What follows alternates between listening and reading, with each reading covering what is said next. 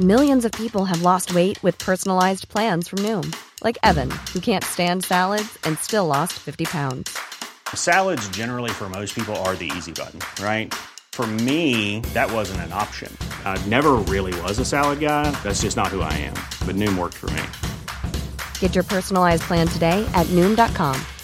Real Noom user compensated to provide their story. In four weeks, the typical Noom user can expect to lose one to two pounds per week. Individual results may vary.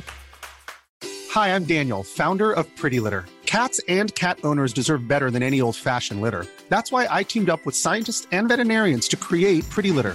Its innovative crystal formula has superior odor control and weighs up to 80% less than clay litter. Pretty Litter even monitors health by changing colors to help detect early signs of potential illness. It's the world's smartest kitty litter. Go to prettylitter.com and use code ACAST for 20% off your first order and a free cat toy. Terms and conditions apply. See site for details. Hey, it's Ryan Reynolds, and I'm here with Keith, co star of my upcoming film, If, only in theaters, May 17th. Do you want to tell people the big news? All right, I'll do it. Sign up now and you'll get unlimited for $15 a month in six months of Paramount Plus Essential Plan on us. Mintmobile.com slash switch. Upfront payment of $45 equivalent to $15 per month. Unlimited over 40 gigabytes per month. Face lower speeds. Videos at 480p. Active Mint customers by 531.24 get six months of Paramount Plus Essential Plan. Auto renews after six months. Offer ends May 31st, 2024. Separate Paramount Plus registration required. Terms and conditions apply if rated PG. Hi, this is Zibby Owens, and you're listening to the award winning podcast, Moms Don't Have Time to Read Books. And speaking of books, I have two of my own books coming out this spring and summer. Princess Charming is a picture book, which debuts on April 19th, and Bookends, a memoir of love, loss, and literature comes out on July 1st, and it is truly a labor of love. I hope you'll pre order, order, and join me on tour as I go across the country. You can find out more at zibbyowens.com or bookendsmemoir.com. And you can follow me on Instagram at zibbyowens because I always post about everything. Enjoy the show. Jennifer Grey is the author of Out of the Corner, a memoir. She is best known for her iconic portrayal of Baby opposite Patrick Swayze in the beloved classic Dirty Dancing, which earned her a Golden Globe nomination for Best Actress. By the way, I literally saw Dirty Dancing in the theaters seven times when it came out, not to mention the bazillion times I've seen it since. Her numerous film, television, and theater credits span decades, including starring roles in Zoetrope's sailing masterpiece Wind, singing a duet alongside Madonna in Bloodhounds of Broadway, as a guerrilla fighter in John Milius's Red Dawn, her ACE Award nominated taxi dancer in Peter Bogdanovich's episode of the Showtime series Fallen Angels. Grey is currently teaming up with Lionsgate on the long awaited sequel of Dirty Dancing, which she will star in and executive produce, and for which I cannot wait. Welcome, Jennifer. Thank you so much for coming on Moms Don't Have Time to Read Books. I'm so excited to talk about your memoir. I know I'm so excited to talk about it too. I'm so excited that you finally got to know what it was I was talking about all that time. Seriously. I oh my gosh. I know. Make that happen. It's not easy. I mean, you put so much in. I mean, you just, I mean, it was beautifully done and so much. I see I mean, sometimes it's hard to find the right container for all the different stories, right? You've had such diverse experiences and with so many mm-hmm. different characters and everything. How do you feel having gotten to the end of this project? It's been so, I think it's been one of the best experiences of my life. Kind of like having a baby, like when you're doing it, you're like, what the hell is going on? And then afterwards, you're like, I'd do it again. I mean, the truth is is that for me having never been a writer i'd written journals as a kid and i had always liked writing but it was mostly just for myself and i had this really really minimal amount of memories. Really like scattershot. Is that the expression? Scattershot? Yeah. It was just not there was not a lot of i didn't have a contiguous through line. I just had these like slides of memories. I mean, it was never like this happened and that happened and that happened. It was more like, well, let me just get down on my computer with these two fingers because I don't even type like these two, you know, FU fingers really slowly, which made me actually take my time because of how slow I am with a computer that I would just try to get what I knew out. And once I got what I knew out, then I would just put it aside. And then I would just get the next thing that I could remember. And they were very much, I have a very synesthetic memory. My memories are not who made dinner and who played with me. It was more like I remember the texture of the corduroy, the ribbing on the corduroy dress in that photograph, or I remember the texture of the wallpaper that was silver with kind of matte, chalky white design on it. I was like, well, that's not going to make a very good book. Be like, uh, okay. And then I would, so I would just do it in little dream-like, just little snapshots. And then I almost felt like it started to meet me. The book started to like give me more. And like I remember when I was first thinking, maybe I should try writing. I read the Anne Lamott book, The Bird mm-hmm. by Bird, and she talks about school lunches. Do you remember that? Sort of, yes. She would say, start with what you had in your school lunch. And I'd be like, oh. And then you're concentrating on this really, really minute detail. And then it almost opens up. Like I picture it like a pomegranate. And in my head, my brain, my memory bank are just all of those little pods. And they're all juicy and they're all intact. They're all mashed together. And that's how I just see it. And all of a sudden, I would just, like pod by pod, like bird by bird, I would just, I would notice things being revealed to me without me pushing on the door. And then I would get excited by the fact, well, I remember I would sit with my dad doing his makeup and I would go on the matinee. And I remember it like it was yesterday though I can't tell you what I had for di- dinner yesterday. I remember the smell. I could remember exactly what it, the lighting, I could feel it. I could feel where the doorway was, where the people would come in. And yet I can't remember so many things. So I just tried to let myself be as odd and stop judging and, and deciding it was odd. Just say, well, let's just see what we have and stop pushing on it. And as soon as I stopped pushing on it, I would also say to myself, well, what else? Doesn't have to be related, just what else? Well, I remember, oh, that was bad. but how did that happen? I don't know. But that, I remember being in Rio and how that happened. I'm like, what did your parents say? I don't remember it, but this I do remember. I remember the wild dogs on Ipanema Beach. And then I found a little scrap of, and then I had all these diaries that I was reading to refresh my memory. And I would see like notes and saying, like a note that I never sent to the guy that I went away with saying, and how could you have just let me, like, let me just throw up on the side of the road? And I was like, I don't even remember that. and I was like, that was, that's really bad.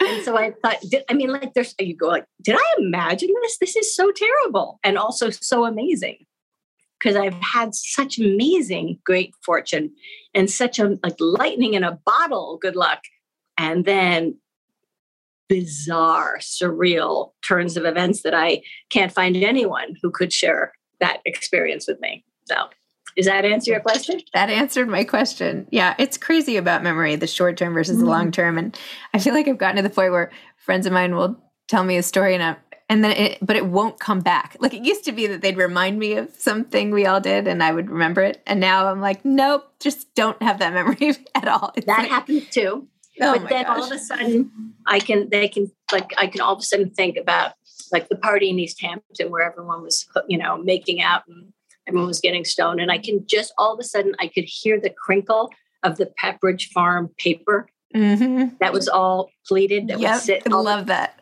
you know or like I could I could feel like the tin of the banana cake with the buttercream frosting. Yep. Right? And how yep. moist it was.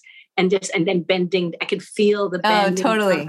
right? Nobody does it like Sara Lee. right. No, nobody does it like. Oh, nobody doesn't like. Yes, exactly. nobody doesn't like Sara Lee. yeah. We had those all the time in the freezer. Yeah. Mm-hmm. Um, well, that makes me want to get one right now and put it right. I don't know. I feel like there used to be all these products that all of us shared, in addition to like mm-hmm. shared entertainment and everything. And now yeah, there's well, you know, the I think we have more connectivity because we all know you're soaking in it. or we all know plop plop fizz fizz because Yes. we don't we had no choice about we were forced to watch the same commercials because we were forced to watch a limited amount of shows Yep. and it was either that or do your homework Yes. or write your diary or practice your you know recorder it was just like there you never had to be you had to be bored in order to watch you know that awful american what was it called animal kingdom Yes. Euell Gibbons. Like, oh, Yeah. that was so depressing. but it made connectivity between us because there was one movie that would come out that summer, yes. Butch exactly. Cassidy or whatever it was. And we all saw the same thing. And now everyone sees everything and they see whatever they want all day long. It's just, I don't know. I do sound like an old lady, like, yeah, I was a No. I, I feel the same way. I feel the same way. And it was such a particular generation. I feel like even just like Mhm. even 10 years younger than me, it's not the same thing. Yeah, I don't know. Mhm. But in your memoir, you know, one of the things I was so struck by was just how, despite all the love in your life, how just on your own you seem to be, Mhm. like without anybody like catching you when you were falling. Like that Mhm. you're the Johnny Carson moment for me and the dress and then I know it's not the end of the world wearing the same dress at two premieres, but just how fragile you were, literally like basically broken and not even Mhm. realizing it. And then having to be thrust into all these situations and just who was Mhm. like taking care of you? You know, how do you get o- over that? And obviously you made it through and all of that, but you know, I just, I don't know, my heart just kind of went out to you. You think that in these moments, they're like the best moments of someone's life, and yet it could be the exact opposite. Well, especially because I, 10 days before I had just been in the car accident, Yeah. I would think that I would have extra special kid gloves Yes. and a lot of people showing up and offering me clothes or lending me money or taking me shopping. There was a, it was culturally the generational shift of what it was like to be a mom and dad in those days was very different, obviously. I mean, my parents were, we were super close, super close, almost too close, almost too all over me, right? Which created the individuating rebellion that had to ensue to just, it's the natural course of things, you know, goes from child to adult. Um, but my parents, when they would go to Europe, they would go for weeks, maybe. And they would be like, we're going to call collect on Sunday nights, be home. you know, I was like, okay. Then we'd wait for the call and we'd get the call, but they would like come back. We, they would do little like, let's, you know, stand on this and we'll put um, an outline on your foot so we can get you shoes. And they'd come back with like presents from Italy or whatever, little matchbooks from the Gritti Palace or whatever. But there was a lot of them doing their own thing, doing, which was really considered, they weren't even socialites the way some of my other friends were socialites. But they had a big career and they went away on vacations without us. And I was, you know, taking the bus to school. I was uh, starting probably in very early in grade school, like for third grade, I would take the crosstown bus and then I'd take the Fifth Avenue bus to go to the Fleming School. So it was considered, I remember being walked to the bus the first few times, getting my bus pass, you know, and just traveling the city by myself as a kid. I have to say though, I think the buses must have been different. Like I took the bus everywhere too. We all took the bus, but like the buses were filled with all the kids going to school. I don't know that mm-hmm. that's the same thing. You know, the bus pass. I was like, what color is it going to be this been- month? I haven't been a bus around school time for a long time. Okay, well, I'm but- just telling you, the kids, most of the kids. Well, I shouldn't say that. Oh, I, it's not anyway. But I whatever. took the subway when I was going to the United Nations school. I would take the Lexington Avenue subway, and that was a that was gnarlier. Yeah, I can. Yeah, Really young, and I remember being like scared. And but it was it was we were much more. I mean, nobody had cell phones when I went to Europe as a teenager. I just had maybe two hundred dollars of traveler's checks, and that's it. No Mhm. credit card, no cell phone. It was much more the norm at the time to not hear from your parents or them to hear from you for a long periods of time. And it wasn't out of lack of love, it was just normal. And in a way, it created a resilience in me and uh, an independence in me, even though to this day, I li- just, you know, deeply attached to my parents. Like they're both alive, they're both 90, and I'm just like, I talk to them every day. I just can't imagine my life without them.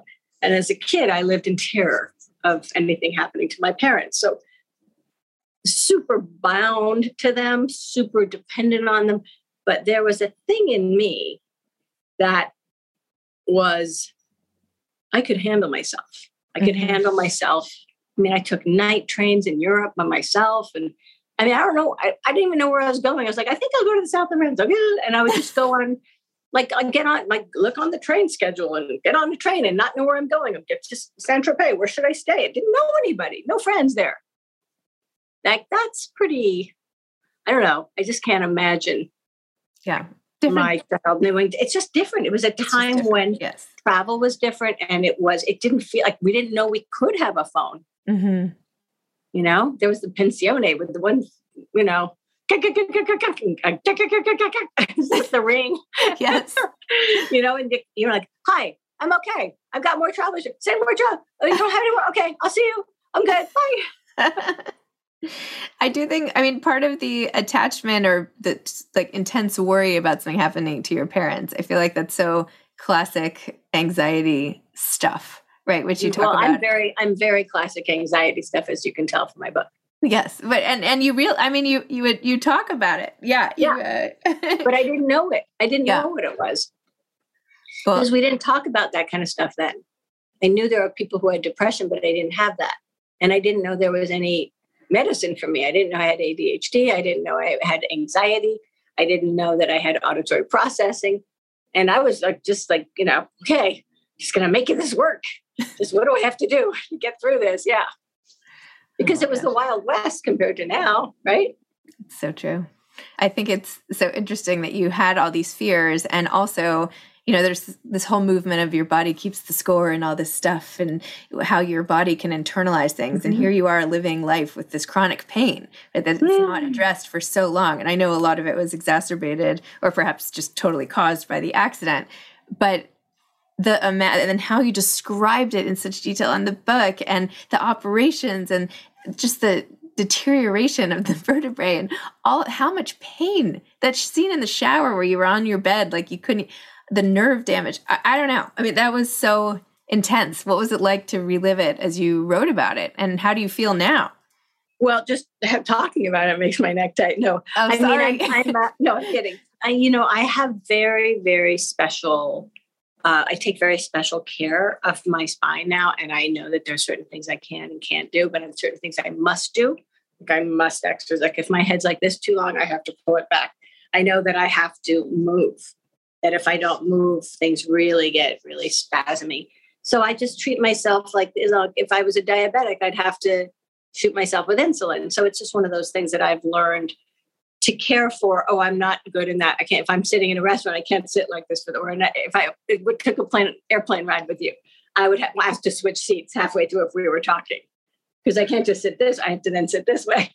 So it's kind of just like special needs that you just start to understand what it needs but the idea of chronic pain is really so debilitating because it's like a frog in the water and it's just you don't know it's getting hotter until you're too weak to jump out, but you could have jumped out, but it just is incremental. So your world just gets smaller and smaller, and you start just accommodating all of these things to try to figure out how to get out of pain, because pain is our biggest teacher, right? It just tells us what we need. And it usually, for me, it's a really great barometer to know if I'm anxious or unhappy about something and not expressing it.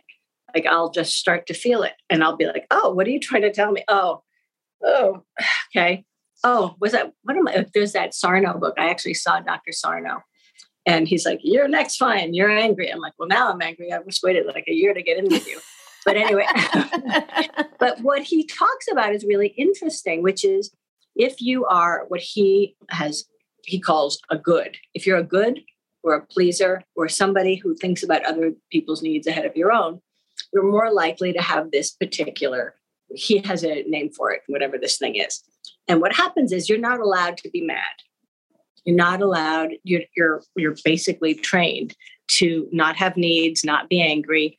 Otherwise, the love will be taken away. And so, what happens is if you are mad or you're angry, instead of feeling it or expressing which, it, which is too threatening for your system, you know, your family system or your whatever your ecosystem is that you swimming in, that if you start, if you're a migraine sufferer, let's say, or if you have a neck issue, instead of going, oh, I've got a bad neck, because if I say, oh, I've got a migraine, you'll say, oh, go lay down. Mm-hmm. And I'll never have to tell you I'm mad. Mm. But if he says, if you say to your body, if you say to yourself, oh, I'm feeling this feeling, what am I mad about? Nothing. Well, if you were mad at anything, what could you be mad at? Nothing. Everything's fine. Pick one thing you could be mad at. Blah, blah, blah, blah, blah. You know, the fact that I had to, blah, blah, blah, blah. okay. Go into that feeling. You don't even have to say it to the person.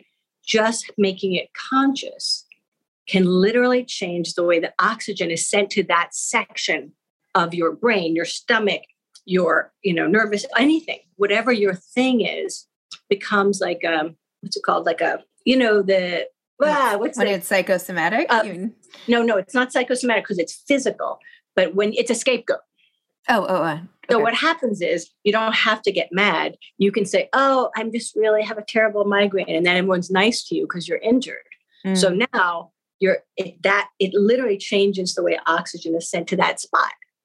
Don't you think that's interesting? I so find that fascinating. Yes. So if I have a chronic problem of like I have a bad back, I have a bad well, I could say like there's a lot that I was never aware of being angry about. Because I like who would love me if I was angry? Who would be able to, you know, tolerate my displeasure or disappointing them? And then you realize you've put yourself in this little corner, if you will. And then you're living your life in corners because you're not really free to be you and me, the way Marlo Thomas said. like you're not free to have feelings that are unpopular or to disappoint people or not, you know, put everyone ahead of yourself. And then you're, of course, you're mad. It's just, there's no balance to that.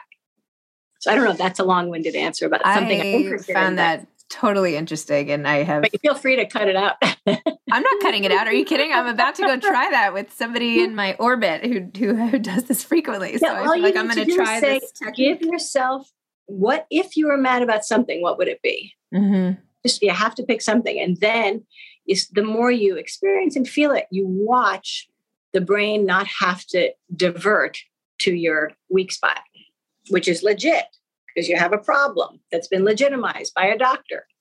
Wow. Let me know how it goes. I, I will. I'll, I'll report back. I'll report back. It's, it's excellent. Hiring for your small business? If you're not looking for professionals on LinkedIn, you're looking in the wrong place. That's like looking for your car keys in a fish tank.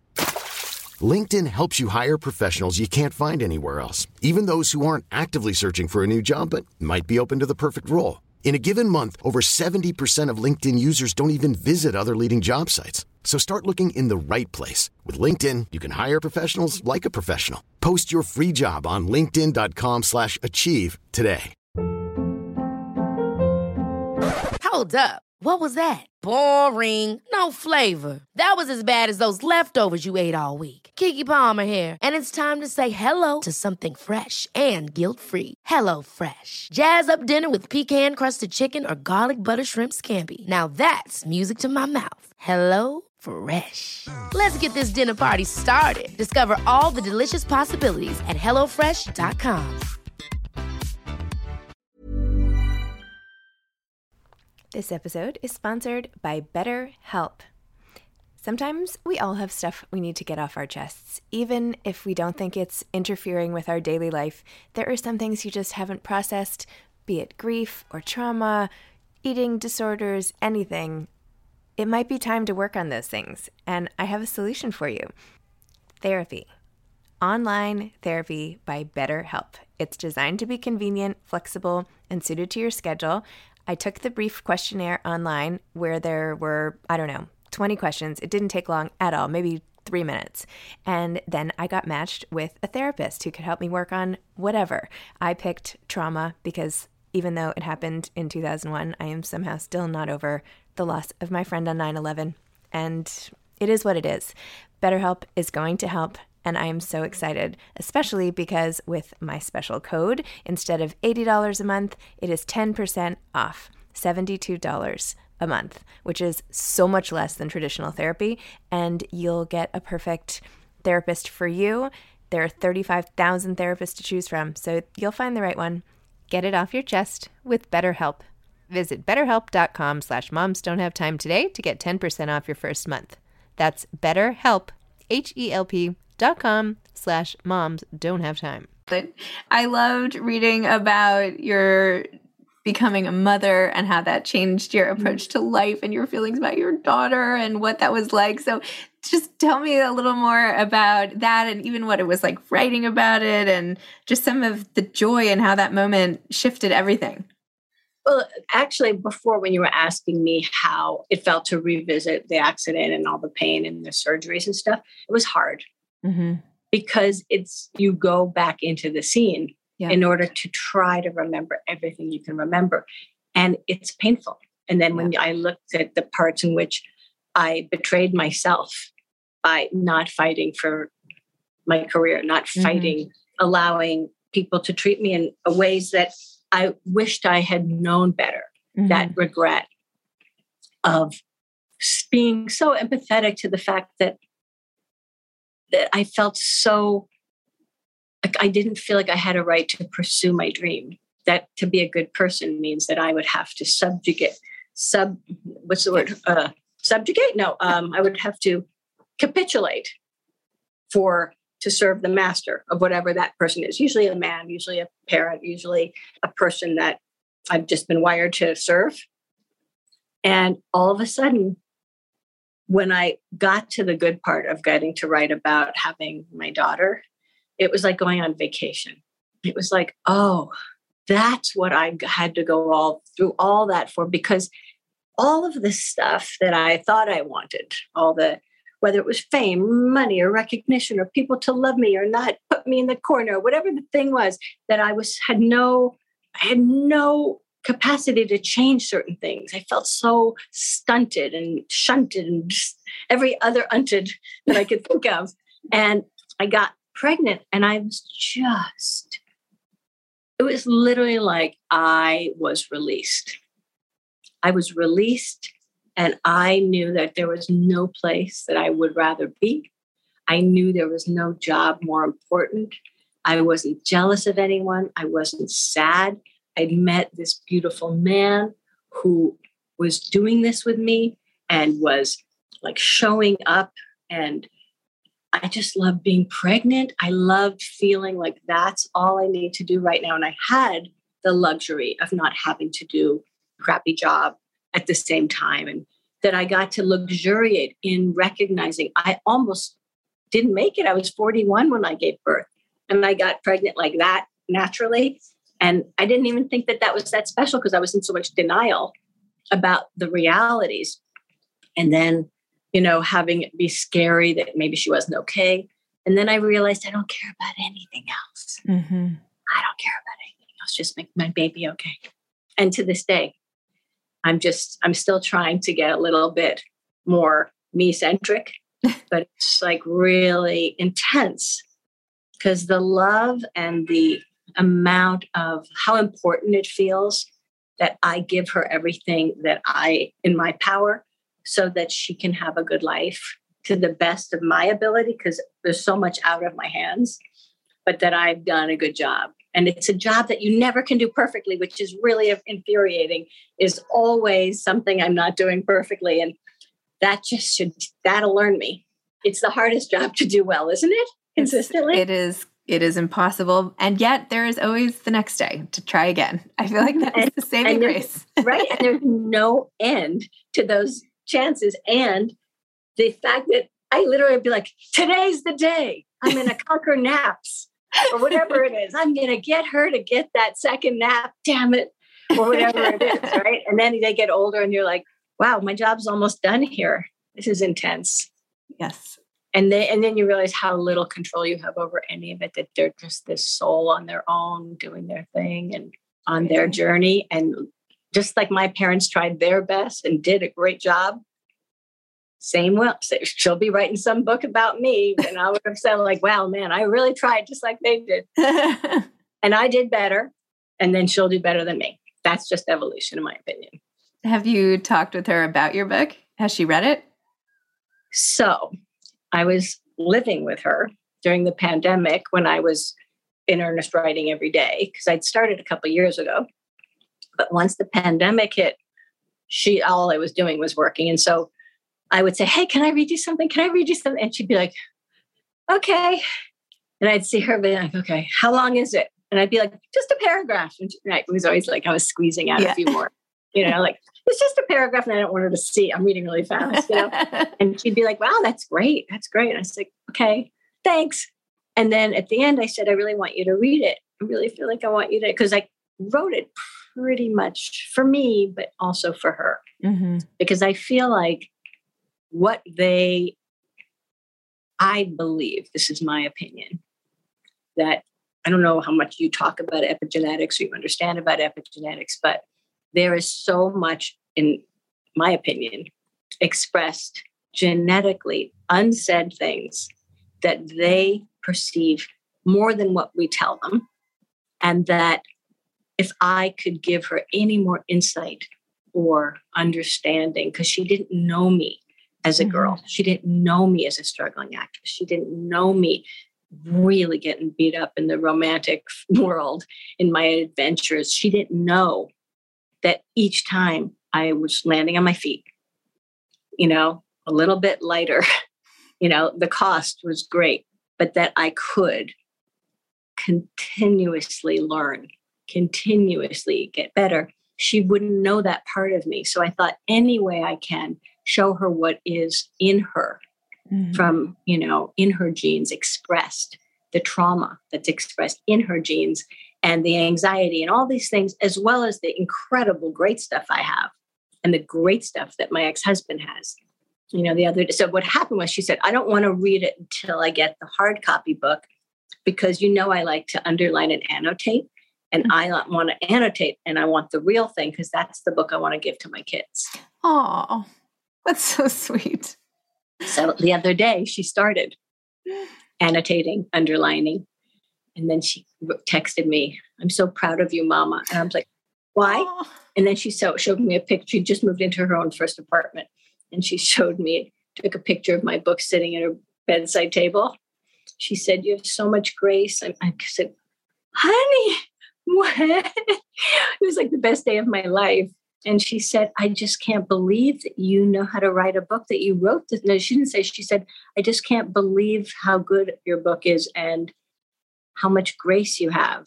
And I said, Well, here's the thing, honey. Everything that I have is in you. Oh. And everything amazing about your dad is also in you. Because she's grown up with two famous parents.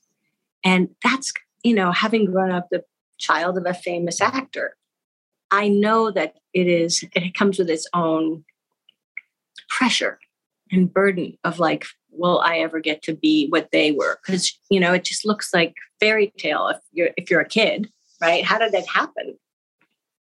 And so I said, because she is so much like me and so much like my ex husband, she's, I said, you have, because she's a writer. She wants to be an actor. She's, you know, pursuing it.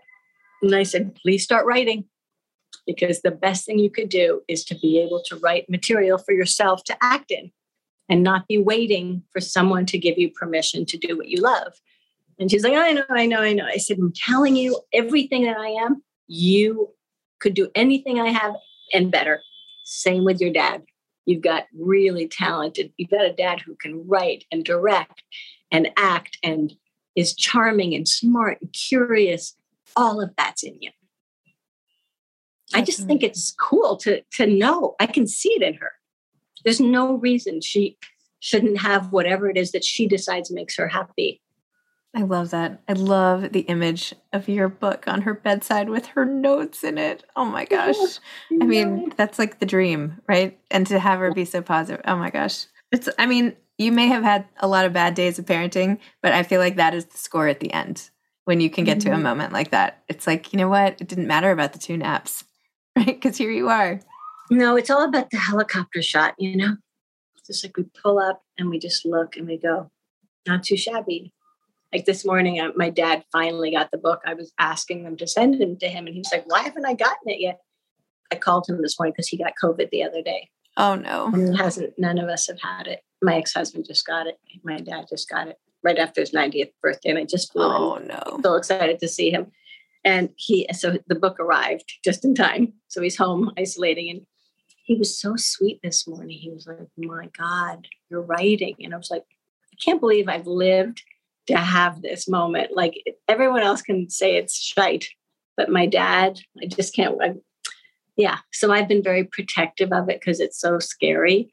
And I just didn't want to have too many voices in my head. I really tried as well as I could to write my story without, and also being so mindful and so concerned about hurting other people or anyone else misunderstanding it and just knowing that this is just my story as I deserve to tell it because it's my life, but it's not it's not me speaking for anyone else. It's just what I remember. And memory can be faulty, but I tried my very best to just say what happened from my perspective.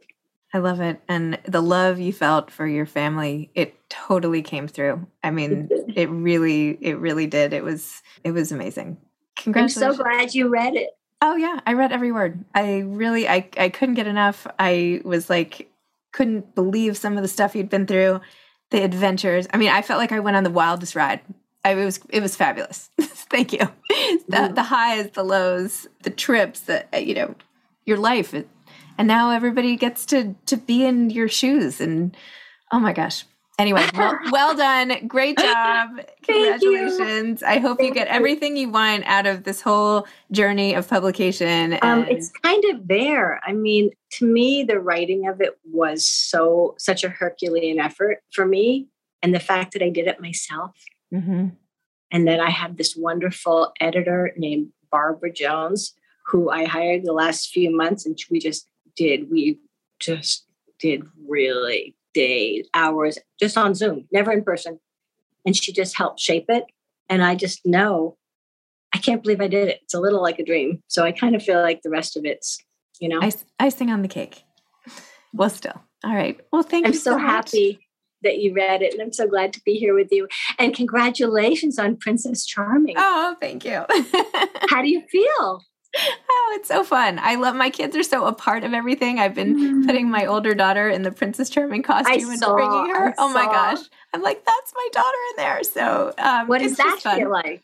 Oh, it's great. She's having a blast. You know, the book was really about her. So the fact that she's there literally in the costume about the book that's really about her, it's also like meta It's and so, I was going to say it's so meta. right? It's yeah. So Mm-hmm. but it's been it's been great. But thank you for mentioning. So Well, I'm excited for you. I can't wait to see it.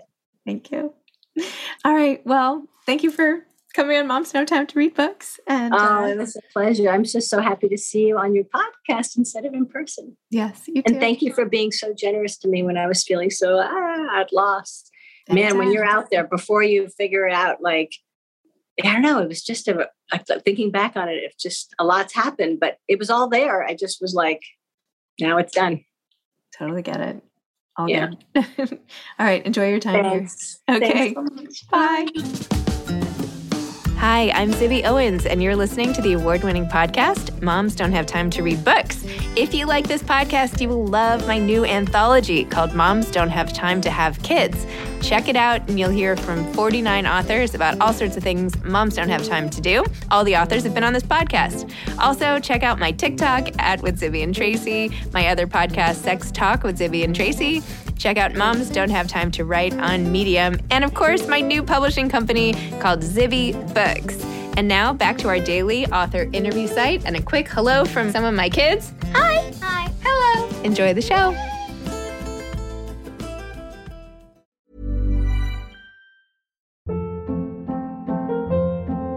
Hold up. What was that? Boring. No flavor. That was as bad as those leftovers you ate all week. Keke Palmer here, and it's time to say hello to something fresh and guilt-free. Hello Fresh. Jazz up dinner with pecan-crusted chicken or garlic butter shrimp scampi. Now that's music to my mouth. Hello Fresh. Let's get this dinner party started. Discover all the delicious possibilities at hellofresh.com.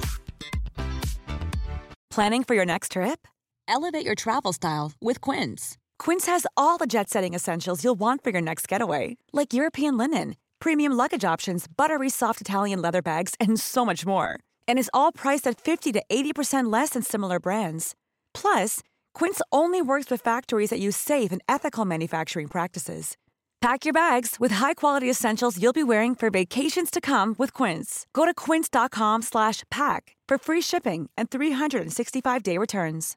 Imagine the softest sheets you've ever felt. Now imagine them getting even softer over time. That's what you'll feel with Boll and Branch's organic cotton sheets. In a recent customer survey, 96% replied that Boll and Branch sheets get softer with every wash. Start getting your best night's sleep in these sheets that get softer and softer for years to come. Try their sheets with a 30-night guarantee. Plus, get 15% off your first order at bollandbranch.com. Code BUTTERY. Exclusions apply. See site for details.